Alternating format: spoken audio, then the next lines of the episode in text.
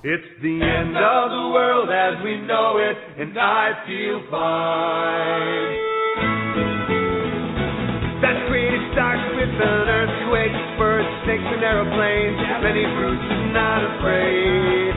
I have a fifteen, listen to yourself, turn world with its own needs, something in your own head, beat it up and actually got no seats. The ladder from the clatter with the fear fight down, high fire in a fire, resistance of a gang, the government for hire in the combat site. Reckon wasn't coming in a hurry, fury beat down your neck. You reporter ground, but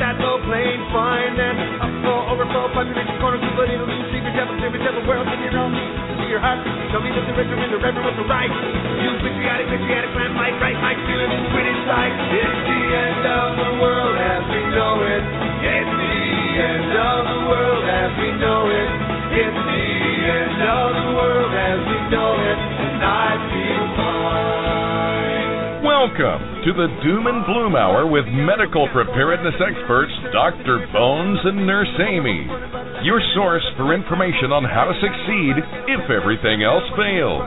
And now, your hosts, Dr. Bones and Nurse Amy. And offer the alternative and I decline. It's the end of the world as we know it.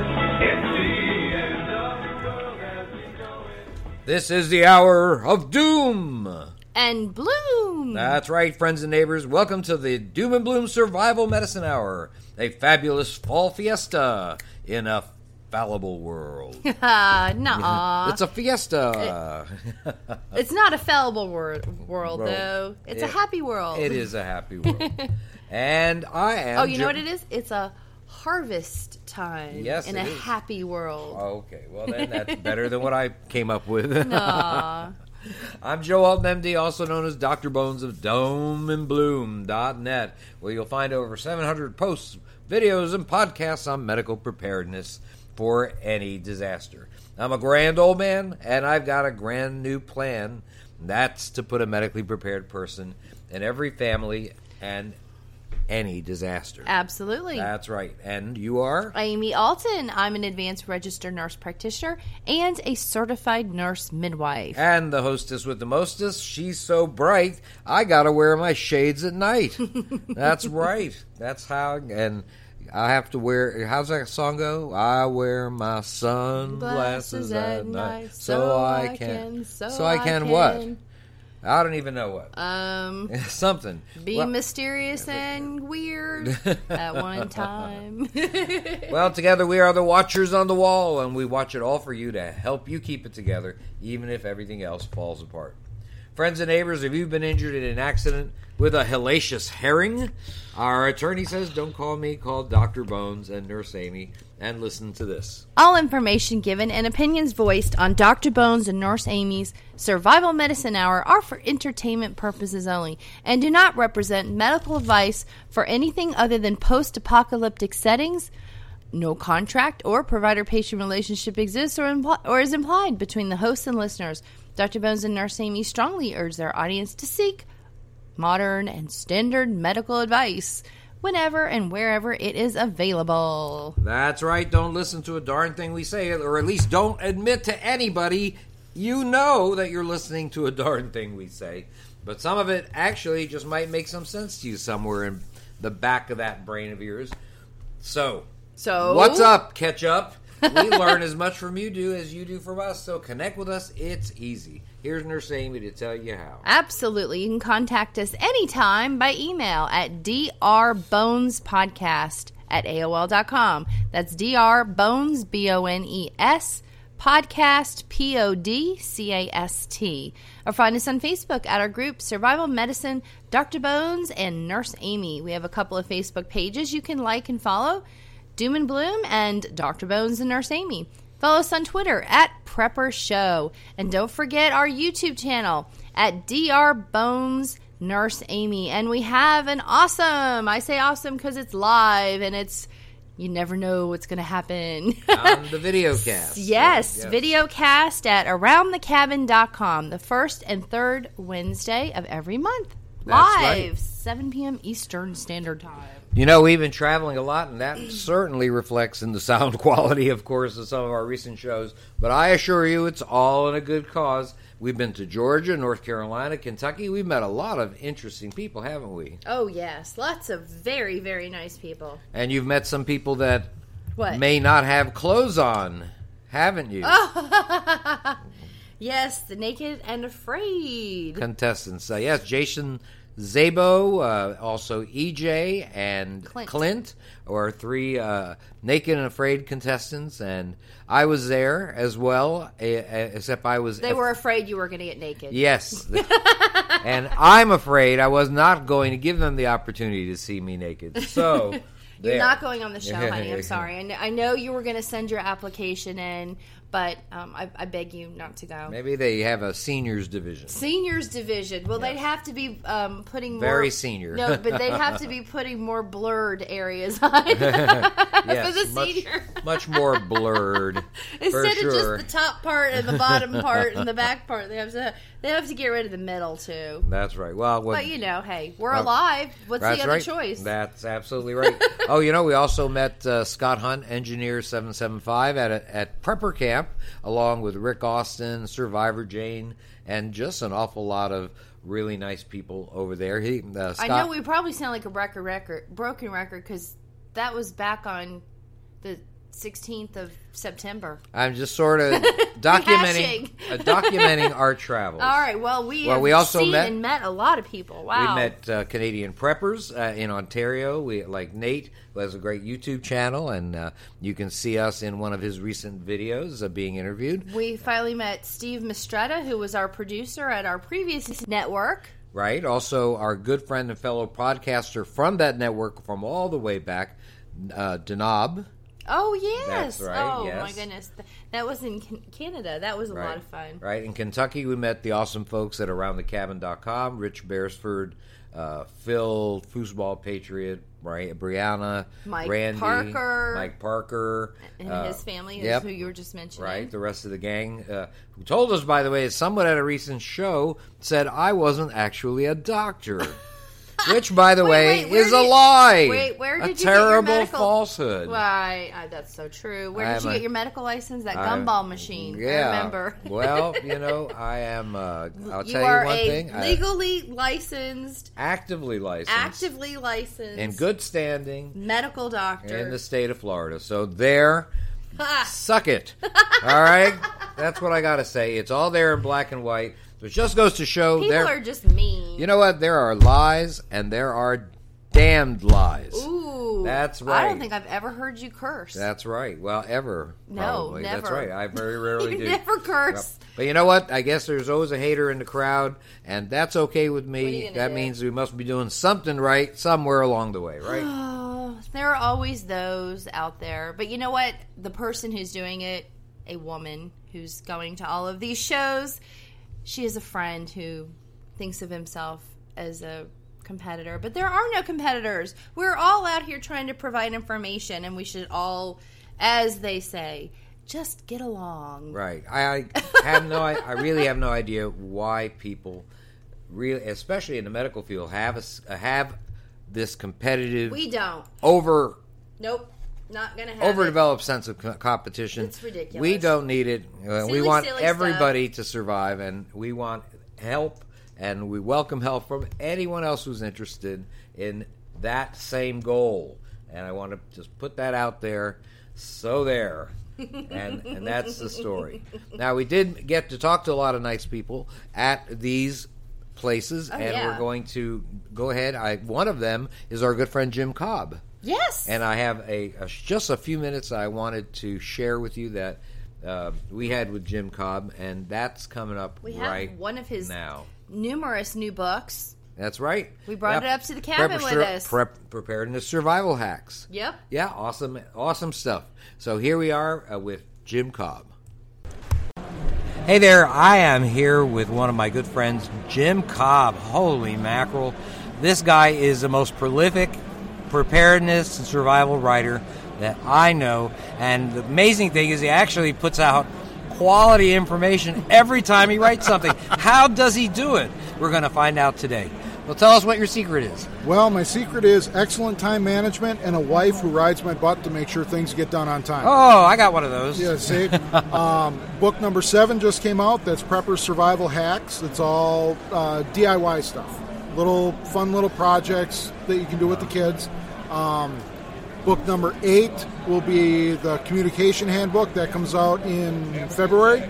And then after that, we've got Prepper's Armed Defense that'll be out uh, about mid next year. Wow, that is Yeah, that's a lot of stuff. I wrote a book two years ago. I know. And, it's, uh, it's an excellent book. Oh, but you know what? I'm just sort of fade out. Actually, no, we're going to put our, our third edition out. Will be coming Awesome. out. Will be coming out next year as well. And Okay. so uh, we're working on it. And uh, I'll tell you, it's not going to be anywhere near as useful as your book because your books have gone the gamut from I mean from uh, medical to water to food to shelter to just about everything. And it's it's awesome all the stuff you do for our community. Do you have any new projects besides that? Um, nothing at right now. I've got the survivalweekly.com website that I do. Oh, let's talk about that. Um, honestly, I, I'm very lax right now because I've been working on the books a lot, but there's a lot of information on the site, and hopefully later this year I'm going to get back to at least you know once or twice a week blog posts. I've got a series of posts on there called "Build a Bug Out Bag" that I'm working on. That so far has been very well received. I just need to get back to it and finish it off. Well, you have a great uh, group on Facebook that I think everybody should join. Tell us about that. Uh, well, that's facebook.com. Uh, Survival Weekly is the name of the group. I do a free giveaway every week. I do blog posts every week. We do conto- contests, all kinds of good stuff. And a lot of good friends of mine are on that group, and you should be also out there if you want to find out more about survival from the man. so I want to thank uh, Jim for coming by. I just sna- snagged him as he walked in the door, and uh, I'm sure he's got a lot of good friends to, to say hi to here as well. And thank you so much for coming by and saying hi. Thanks for having me. All right, take care, man. All right, thank you. Awesome. You know, we met another bunch of not people that we are associated with, but we hadn't actually physically met before. And that's the great folks at AroundTheCabin.com, represented here in this short interview by Rich Beresford. Rich is our sort of, I guess, Producer. producer, moderator during our our video casts, and uh, he gets to preside over the hilarity and, and the the occasional bits of knowledge that we are able to pass out. and and of course, he's seen uh, us splash some paint around. He's seen us Oh, yes. do all sorts of things that. Um, My you- walls and the birds still have paint. right them, right. So there's all sorts of stuff that you, you that happen, happens on live TV that you just don't see anywhere else. And so, just to tell you a little bit about AroundTheCabin.com, here's our good friend Rich Beresford. Testing, testing, testing. All right, we're on. Here I've got Rich Beresford. He is the head of AroundTheCabin.com, and he is doing a great service for the preparedness community by putting together a video channel with all sorts of experts and just great people to listen to and to watch, especially us because uh, there's, always, there's always a mishap, right, Rich? There always is. There always is. with us. But tell us a little bit about yourself and what uh, your mission is. Well, I am one of the owners of AroundTheCabin.com, as you said, and uh, I bring people in through uh, video, as yourself, and we have a chat room there at Around the Cabin, and people can come in and talk and discuss and teach and just share the knowledge with everybody all about prepping, survival, bushcraft, and other things like that. So there's a variety of shows, but uh, it's all free. Everything's for free. That's awesome. Uh, Nothing like free knowledge to help people get prepared and, and to really, I mean, really spread the message of preparedness in general. Oh, yes. Tell us a little bit about some of the hosts that you have, uh, some some of the popular shows that you have. Not us, not us. Well, one Not- of your most popular shows is you, of course. Nah. but we also have great people like Charlie Hogwood Uh-huh, from Ready right. Go Prep. Awesome guy. Uh, we have our friends Mike Parker, who does uh, primitive teaching, who teaches people about living out in the wild. We have uh, Chris Kane from England, who does uh, a show with us and teaches survival also, uh, living out in the woods. We have so many different hosts and so many different shows. Uh, everything from some news blurb shows all the way to uh, medical shows, uh, gun shows, uh, shows on teaching everything from butchering to uh, cooking. Oh, that is awesome. Well, uh, let's see. I just want to s- find out a little bit about what uh, the future plans are for uh, aroundthecabin.com. What kind of things can we expect to see from you I'm, guys I'm going to give you a I'm going to give you a, a real good start. I mentioned it the other day on Around the Cabin, but we are actually looking at possibly having a school in different areas of the United States, and people will be able to people will be able to go out there and uh, learn from the individuals who are doing the shows with us. And so I will say, like, you know, if you guys want to be part of the school, I would say you can meet up with, with Joe and Amy at a certain place at a certain time, and for, you know, a little bit, they would take care of it. But we want to keep the cost way down. I understand that people have to get paid for their time, and a lot of people understand that. But when you get taught for certain things, I don't think you should have to pay a thousand dollars Dang. to you know to go, and they do. They, I That mean, some is of these a lot of schools money. are quite a money, and uh, I want the average people to be able to attend, to learn, to share the knowledge with it. So that's one of the breaking things that we're putting out there. We have a lot more websites that are coming out that I can't tell you about right now, but I will tell you to be on the lookout for those, and uh, a lot more shows. The doors will be opening. Make sure Well, in about three minutes, the doors will be opening, so you got to get back to your booth, and we're going to have to do our thing. Rich, thank you so much for joining us here at the NPS Expo in Knoxville. I mean, in oh my gosh, in Louisville, Kentucky. Louisville, Louisville. Well, it's okay because the Knoxville exit's down there. That's what it's confusing. Louisville, Kentucky, right now at the expo. So, Joe, I really appreciate the interview, buddy. Thank you very Right. much. You guys come by and see them. They're right inside the door when you come in. All right. So, Thanks so much. Take care, Rich. And those were just some of the folks that we spoke to in Louisville, Kentucky, and we'll be actually interviewing some of the Naked and Afraid contestants in the near future. So watch out for that. Their experience is certainly something that none of you have gone through yourselves, and I'm sure you'll learn a lot from them. Now, back to beautiful Waynesville, North Carolina. Okay, we are in beautiful western North Carolina in Waynesville, and our home base is East Tennessee, so it's just a hop, skip, and a jump over some mountains, the Great Smoky Mountains, as a matter of fact. But we're here at Carolina Readiness Supply, one of the few pep- prepper or preparedness stores in the nation that is actually a brick and mortar store.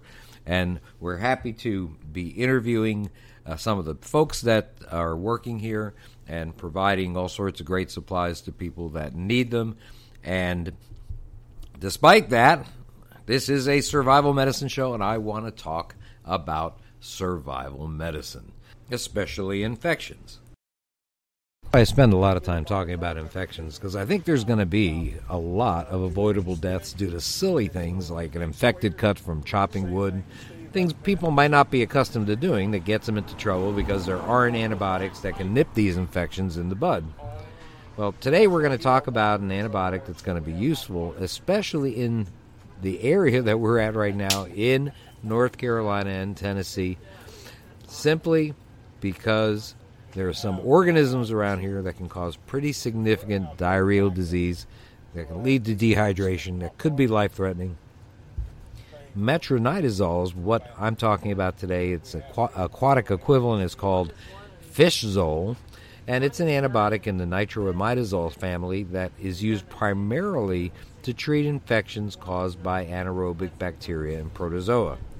Now, anaerobes are bacteria that don't depend on oxygen to live. Protozoa have been defined as single celled organisms with animal like behavior. I mean, they really are, in a sense. I mean, many of them propel themselves randomly from place to place by means of a flagellum, a tail like hair that they whip around that allows them to move. Not that they know where they're going, but it does allow them to move. So they're a sort of a step up from bacteria. The antibiotic metronidazole works by blocking some of the functions within bacteria and protozoa, thus resulting in their death. It's better known by the U.S. brand name Flagyl, and it usually comes in 250 milligram and 500 milligram tablets. Now, metronidazole is used in the treatment of a lot of bacterial diseases.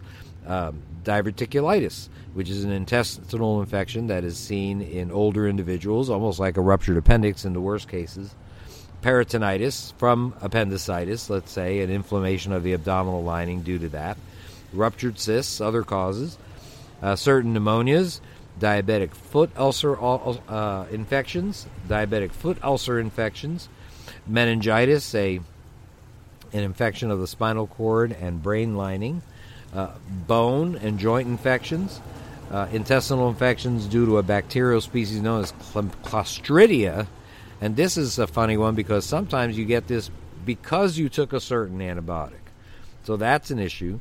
Endocarditis, which is a heart infection, uh, bacterial vaginosis, which is a very common vaginal infection, and pelvic inflammatory disease, which is an infection in women that can lead to abscesses in their abdominal cavity, often needed to be, by the way, it, it doesn't work by itself in this case. It, you have to use it in combination with other antibiotics. Uh, but uterine infections, it does work sometimes by itself in pretty good shape. But uterine infections is many times effective by itself, especially those infections that occur after childbirth or miscarriage. And of course, you know that that is a big source of maternal mortality in austere settings. Now, dental infections also can be treated with um, metronidazole, and that is sometimes used in combination as well with amoxicillin. There is uh, uh, a bacteria that causes peptic ulcers, uh, which is called H. pylori, the letter H. pylori, and uh, Heliobacter pylori is what the official name is, and and it can treat that and even treat some skin infections. And those are just the bacterial infections that metronidazole can deal with. It also works with these protozoal infections, amoebiasis, which is a dysentery like uh, disease caused by something called entamoeba. And You'll find that in contaminated water or food. Uh, there's giardiasis, also found in contaminated water or food, uh, which is an infection of the small intestine caused by Giardia species. Uh, trichomoniasis, vaginal infections, that's a parasite which, believe it or not, can be transmitted sexually. So this is a, a major issue. Uh, amoebiasis and giardiasis, they, those can be caught from drinking what appears to be even the purest looking mountain stream water. And these infections are seen right here in the Great Smoky Mountains and elsewhere. Never fail to sterilize all water, regardless of the source, before you drink it. Now, metronidazole is used in different dosages to treat different illnesses. You'll find detailed uh, information on that in our book, The Survival Medicine Handbook. But let's talk a little bit about what some of these dosages might be for just a few of them. For uh, amoebic dysentery, um, that amoebiasis that I mentioned, you'll take 750 milligrams orally three times daily for five to 10 days. For children, give 35 to 50 milligrams per kilogram per day orally. A kilogram is 2.2 pounds, so 35 to 50 milligrams per 2.2 pounds per day orally in three divided do- doses for 10 days. And no more than the adult dosage, of course, regardless of the weight of the child. Uh, for uh, various infections, uh, 7.5 milligrams per kilogram orally every six hours, uh, but never exceed more than 4 grams daily. Now, pelvic inflammatory disease, uh, pelvic infection in the uterus and tubes and ovaries, you would use 500 milligrams uh, orally twice daily for 14 days in combination with other drugs like doxycycline and or azithromycin. For just general vaginal infections, you would use perhaps 500 milligrams twice daily for seven days, or a two gram single dose. In other words, four or 500 milligram tablets at once.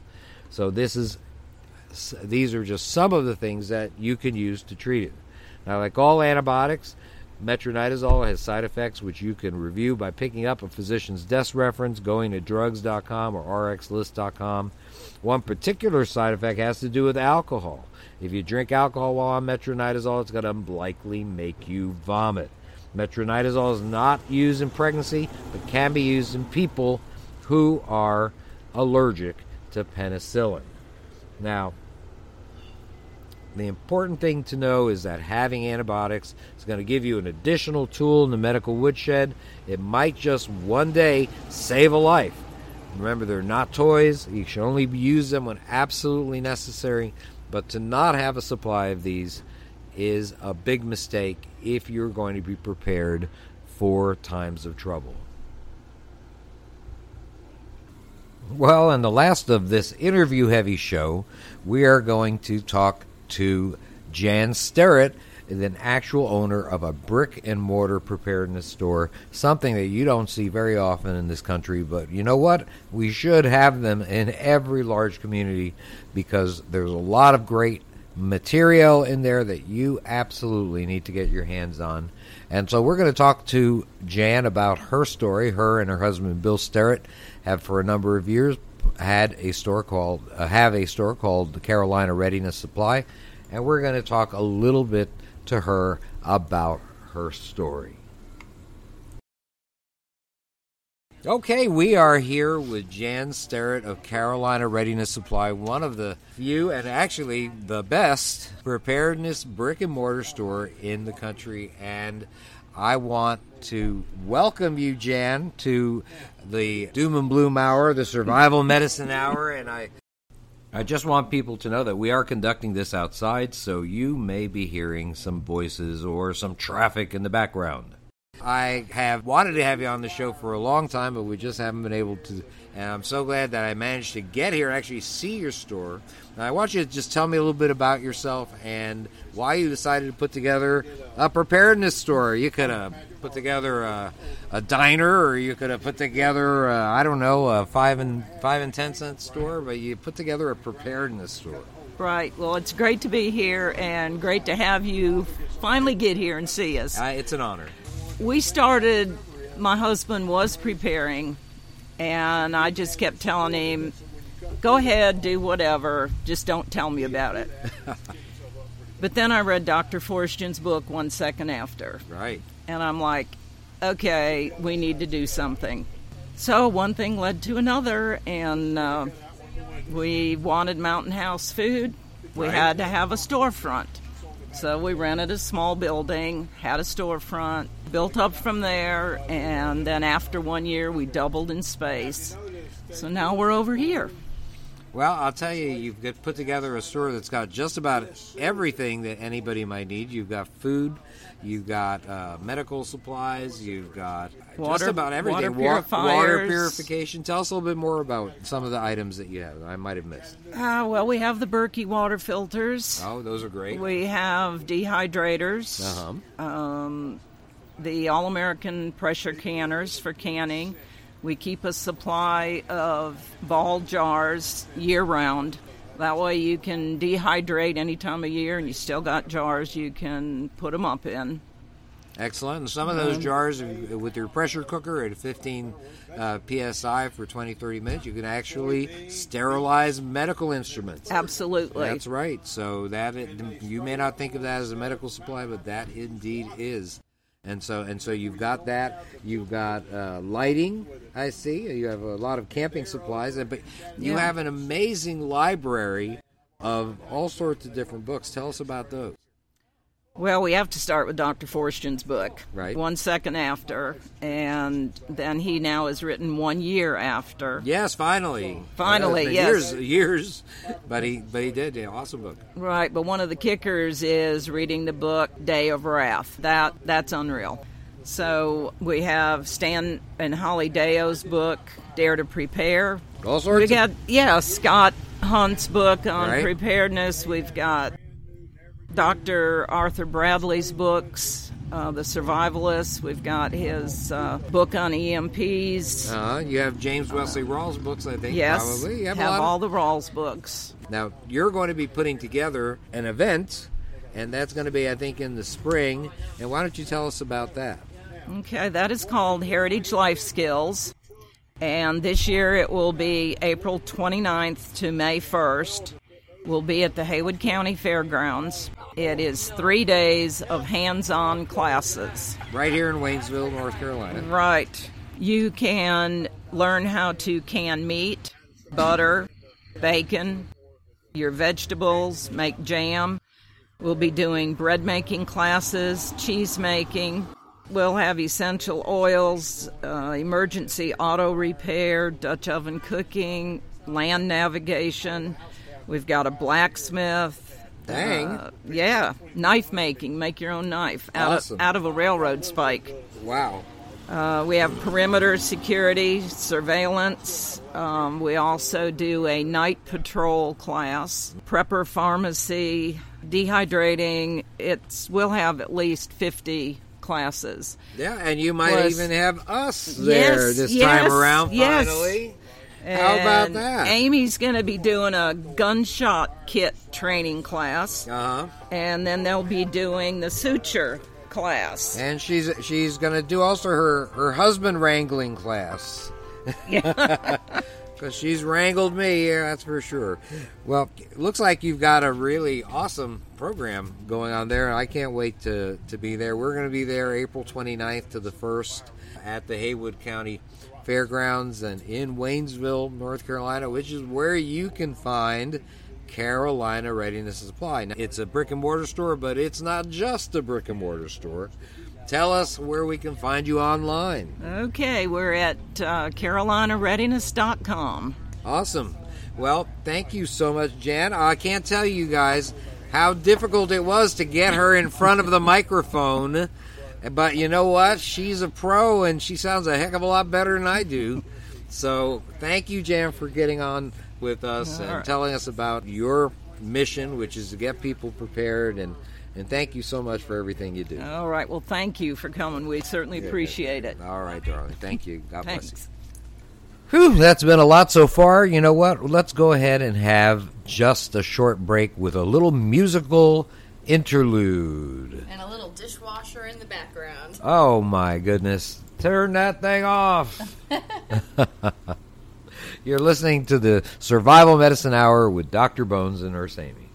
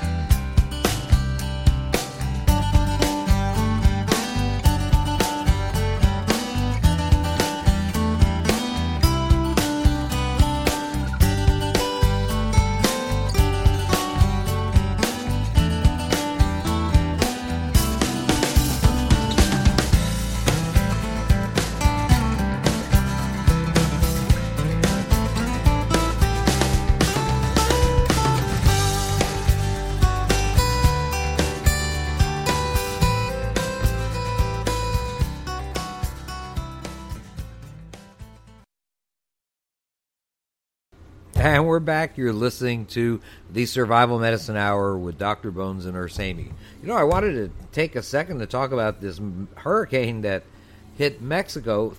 Theoretically, it was the most powerful hurricane ever to hit the entire North American coast, uh, and it made landfall in an area where there were just, uh, I guess, a few vis- villages, not a lot of large cities, but didn't do a heck of a lot of damage. There are actually no reports of deaths, even though storm winds were 200 miles an hour. Something pretty incredible. As a matter of fact, it had all but dissipated by just the next morning, about 12 hours after touching land, by 4 p.m. of that same day that it actually hit the coast, it was no longer ranked as a tropical, even as a tropical storm. I mean, that's not to say that damage isn't severe, but while the hurricane spared the densely populated centers, it seems to have done a good amount of va- damage to villages between uh, the two cities of Manzanillo and Puerto Vallarta. Now, many people that live in these impoverished impoverished communities, they really don't have a lot of money, and of course, now you can imagine what the strength The of building, the structure of the homes I, are. I can't imagine how they survived, how no one got killed. It's just absolutely a miracle. That's all I can say. It is, and, and Amazing. the government hasn't come up with the total for how much the recovery is going to cost, cost, but uh, if you look at the affected areas, at least the images that I've seen, it paints a pretty clear picture. I mean, things are you know, telephone poles are down and trees All and palms and typically every yeah, right, exactly. Even from uh, probably a category one, Right. can do those kinds of things. Yet no one appears to have died. Uh, uh, that is just- just amazing. It is just amazing, I- incredible. I have I have no idea, but that indeed the director of Mexico's Civil Protection Agency confirmed no reports of deaths, and well, I think that is something wonderful. Uh, they believe that the reason why there weren't any fatalities is that people actually paid attention to warnings. Uh, they did shut down the schools and stores and businesses closed. And the funny thing is, usually we have what a week and a half, ten days, sometimes two weeks that we see from Florida. The hurricanes forming off the coast of Africa, Exactly. moving across the ocean, slowly developing. You've got minute by minute weather. It people took about telling- 24 hours. 24 hours to go from a tropical storm to a category 5 hurricane and less than 24 hours to go back down to a tropical storm. So it just an amazing situation. Thank God everything turned out okay and I guess as uh, as these hurricanes hit land, they they lose steam pretty quickly. That's what happened in this case, and thank goodness that there were not a lot of injuries or deaths. Absolutely. In the meantime, while there was very little damage, or at least loss of life, related to the hurricane, Hurricane Patricia in Mexico, there was an incredible flood in the which very few people have heard about have heard about in Navarro County, Texas, near Houston, where there was up to 20 inches in some locales, which caused dangerous flooding that actually washed away not just cars but a train Completely knocked it over. completely knocked com- Unbelievable. absolutely completely knocked it over washed the tracks out completely and possibly there's been a death associated with that when a homeless man went to get his dog in the flood and was swept away by the rains and there's a possibility of more rain as a matter of fact now that uh, hurricane patricia is just essentially a tropical storm or a tropical front, and that is heading straight towards Texas. Texas, if you remember, just a few months ago was in the midst of a major drought, and now is just, I guess, drowning. I mean, I haven't been to Texas since the uh, flood. I was there before before it started getting uh, heavy rains, but but boy, I mean, it must not look like the same place. Uh, the rain was letting up in the city of San Antonio and Houston by late afternoon, but uh, San Antonio broke a daily rainfall record. It was up to 20 inches of rain, and in some circumstances, rain fell at perhaps four inches an hour, which is pretty darn amazing. So, this is something that we always have to remember that there is always some kind of natural disaster. I mean, I can pretty much just take a look at the news at any one time and find three natural disasters in the United States, um, or at least in, in or nearby: uh, Hurricane Patricia, the flooding in Texas, uh, drought in California. That still hasn't been really improved much by the uh, El Nino that uh, weather phenomena that is occurring. They think it's going to improve things this winter, but still an issue here. Uh, there were wildfires in the northwest, which I think are now Flooding under control. Oh, at right, flooding in I uh, South Carolina uh, with regards. Couple weeks ago. Right, with that other hurricane that was on. I gosh, I forget the name of that one. Uh, on the It started to be heading towards us, and then it skirted the United States, but it dropped all that rain right up through South Carolina so just uh, North Carolina. just amazing. This is something that we always have to remember that you are always at risk for being caught in a natural disaster, and that's why it's always so important. Right, it's always so just never know. important to prepare. Make sure you have uh, a couple of weeks of food uh, or more, really, is what I, I would recommend. Uh, medical supplies, Minimum. water, because remember, floodwaters uh, are not clean, drinkable water. And I just think that it's very important to, you know, just look around the house and, you know, make sure you know how to turn off the gas, turn off the electricity if you have to, and that the rest of the members of the family know how to do that. And also options for cooking. That's one thing people don't think about. But if you're going to have foods that even require some boiled water, you need to have some way of boiling that water. Because a lot of foods, especially the ones you need to rehydrate, require adding boiling water to it. That's right. So you can eat it. That's right. We actually got at uh, Carolina Readiness Supply. We got some I did, uh, yes. MREs or Let's freeze what dry. did I Are they freeze dried or MREs? Are got they? uh, beef stroganoff. Uh huh.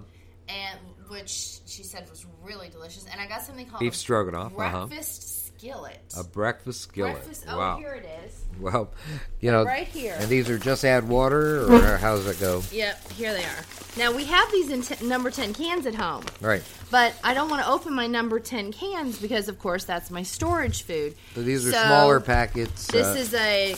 Yep, these are. Mountain House. Um, looks like this breakfast skillet is 4.73 ounces. This actually is two servings. It's freeze dried, and it's hash browns and scrambled eggs mixed with pork sausage patty, peppers, and onions. Uh huh. And you've got chili mac with beef. You got a beef stroganoff and a few other things. Now, I think that it's really important to look at the amount of protein you're getting. And the Yep. great thing about Mountain House is they tell you exactly how much protein. For example, the chili mac with beef, you got 12 grams of protein Per serving, and per these serving. are two servings. And this one, the breakfast skillet, is These are 14. grams of protein. And the beef stroganoff is turn it over. It's gonna say it on the back.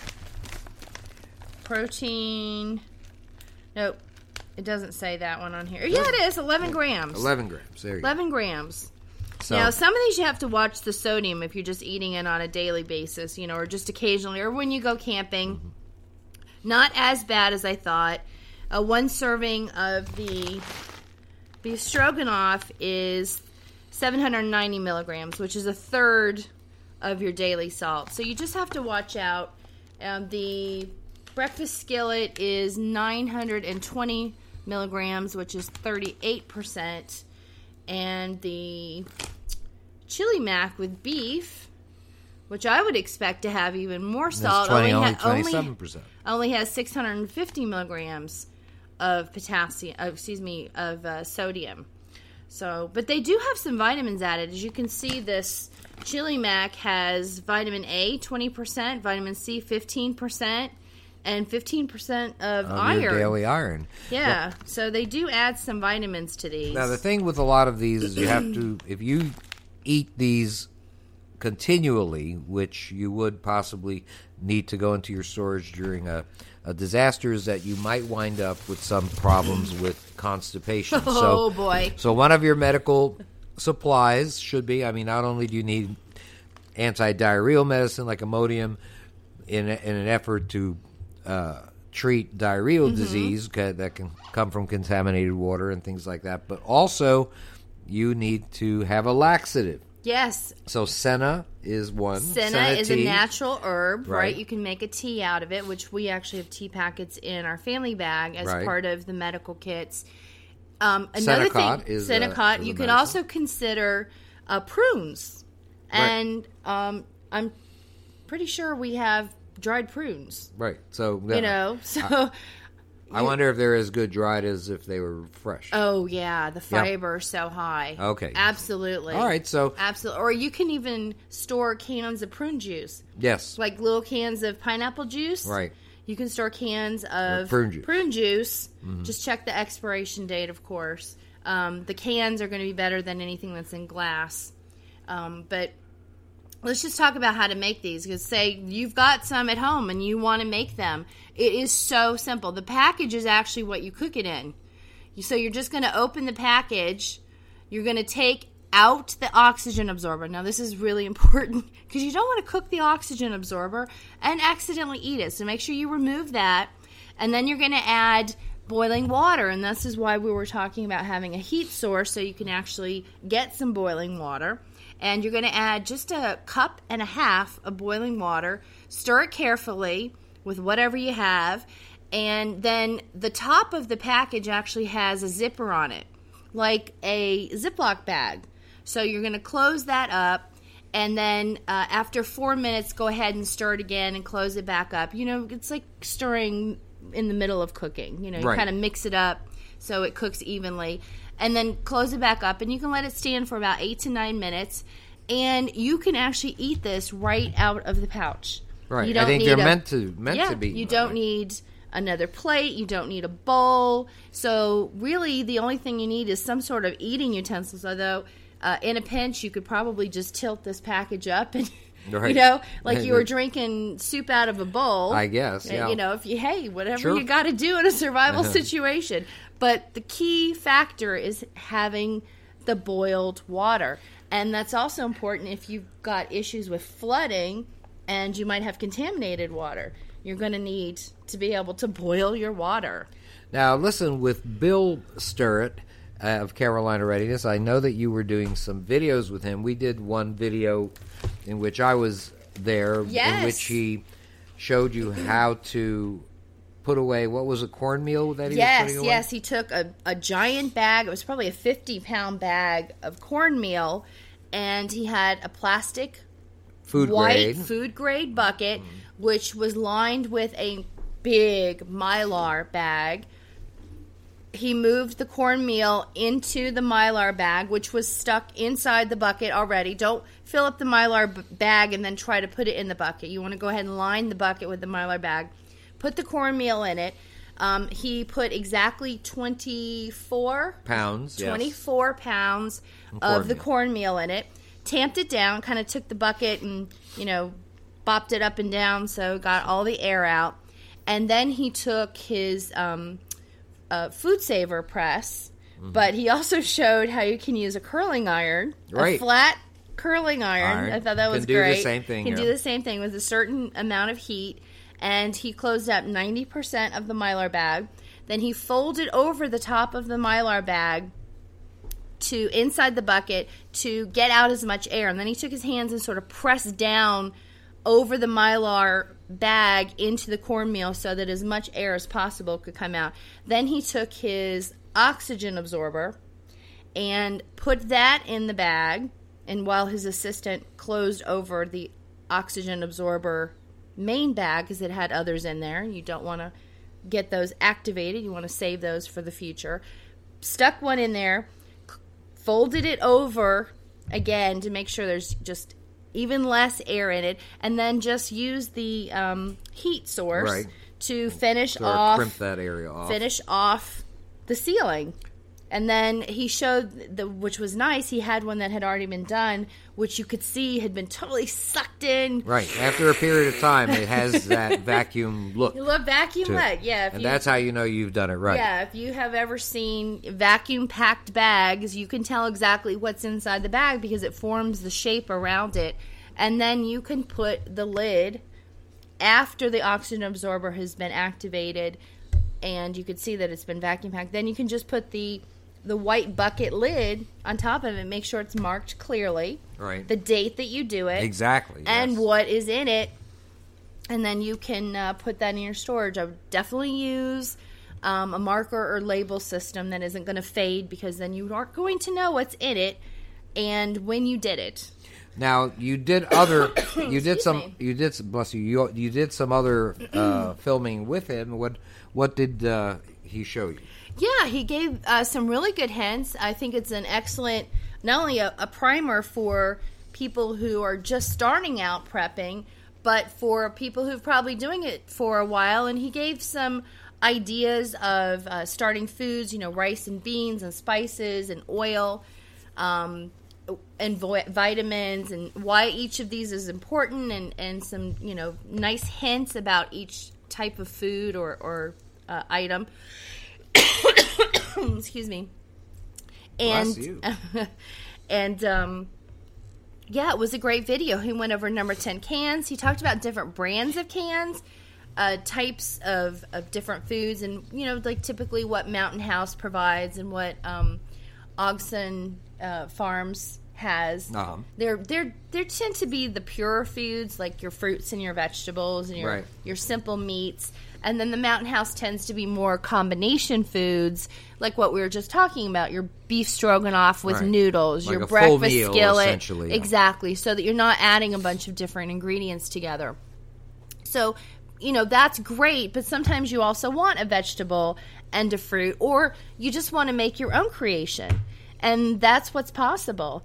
And another thing Jan showed me from Carolina Readiness that she makes that you didn't see was she actually uses mason jars and fills them up with different combinations for soup and mixes.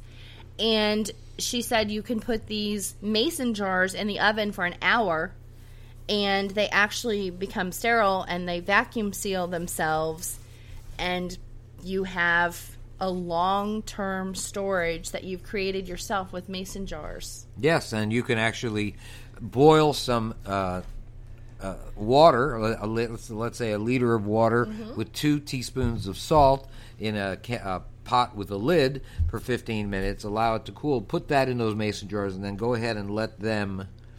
Uh, they'll seal themselves. right, exactly. they'll seal themselves. Actually if you put the, the boiling hot water and immediately put your sterilized lid everything when you're canning has to be sterilized. Your utensils your jars the lids everything has to be sterilized. You put the sterilized water in there and seal it immediately and it will actually go pop and the lid will the top will go down if you guys have done any canning. canning you know what i'm you talking know, right, about. sure. and that's how you check to mm-hmm. see if it's still sealed. You can push on the top. If you can go boop boop boop boop Right. then it's not sealed anymore. So if it's sucked down then you're good. And you can make yourself some either uh, sterile water or you can actually do the sterile saline you did a great job canning some tomatoes a while back. I did. I still have them. that is a lot of work. Yes. Anyone who has done canning, I salute you. Um, my mother did a lot of canning when we lived in Georgia. We had a large garden, and we would also go to the farmers market, and we get great deals on large um, bushels of peaches. And we would go out. My mother would send my brother and I out into uh, the bushes and we would pick blackberries. Now, of course, I would come home with chiggers and all kinds of horrible, creepy crawlies on me. I didn't care because I was eating half of the ones I was bringing in. but it was a lot of fun. We enjoyed it. Good times getting bit by chiggers. Well, you know, we're just about out of time. You know, we didn't even have time to tell people that we have books and uh, an entire line of medical kits. And well, our book is called educational materials. Yes, our book is called The Survival Medicine Handbook, and you can get it on our website at store.doomandbloom.net or Amazon.com. And don't forget Nurse Amy has an entire line of medical kits. You'll find those at store.doomandbloom.net and also you'll find our game Doom and Bloom Survival, a great way to get the whole family together, drop their smartphones and think about preparedness a little bit. And the miniatures are on their way. That's right. I'll be putting them up in the next month. That's right. We will be seeing you soon. Thank you so much for listening in to our podcast today and we'll see you next time. Bye.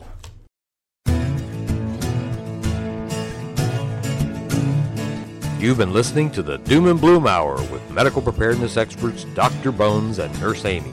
Check out our website at www.doomandbloom.net for hundreds of informative articles about survival medicine, gardening, natural remedies, medical supplies, and lots of other good stuff. Contact us, send your email to drbonespodcast at AOL.com or use the contact form on the main page of the website. See you next week.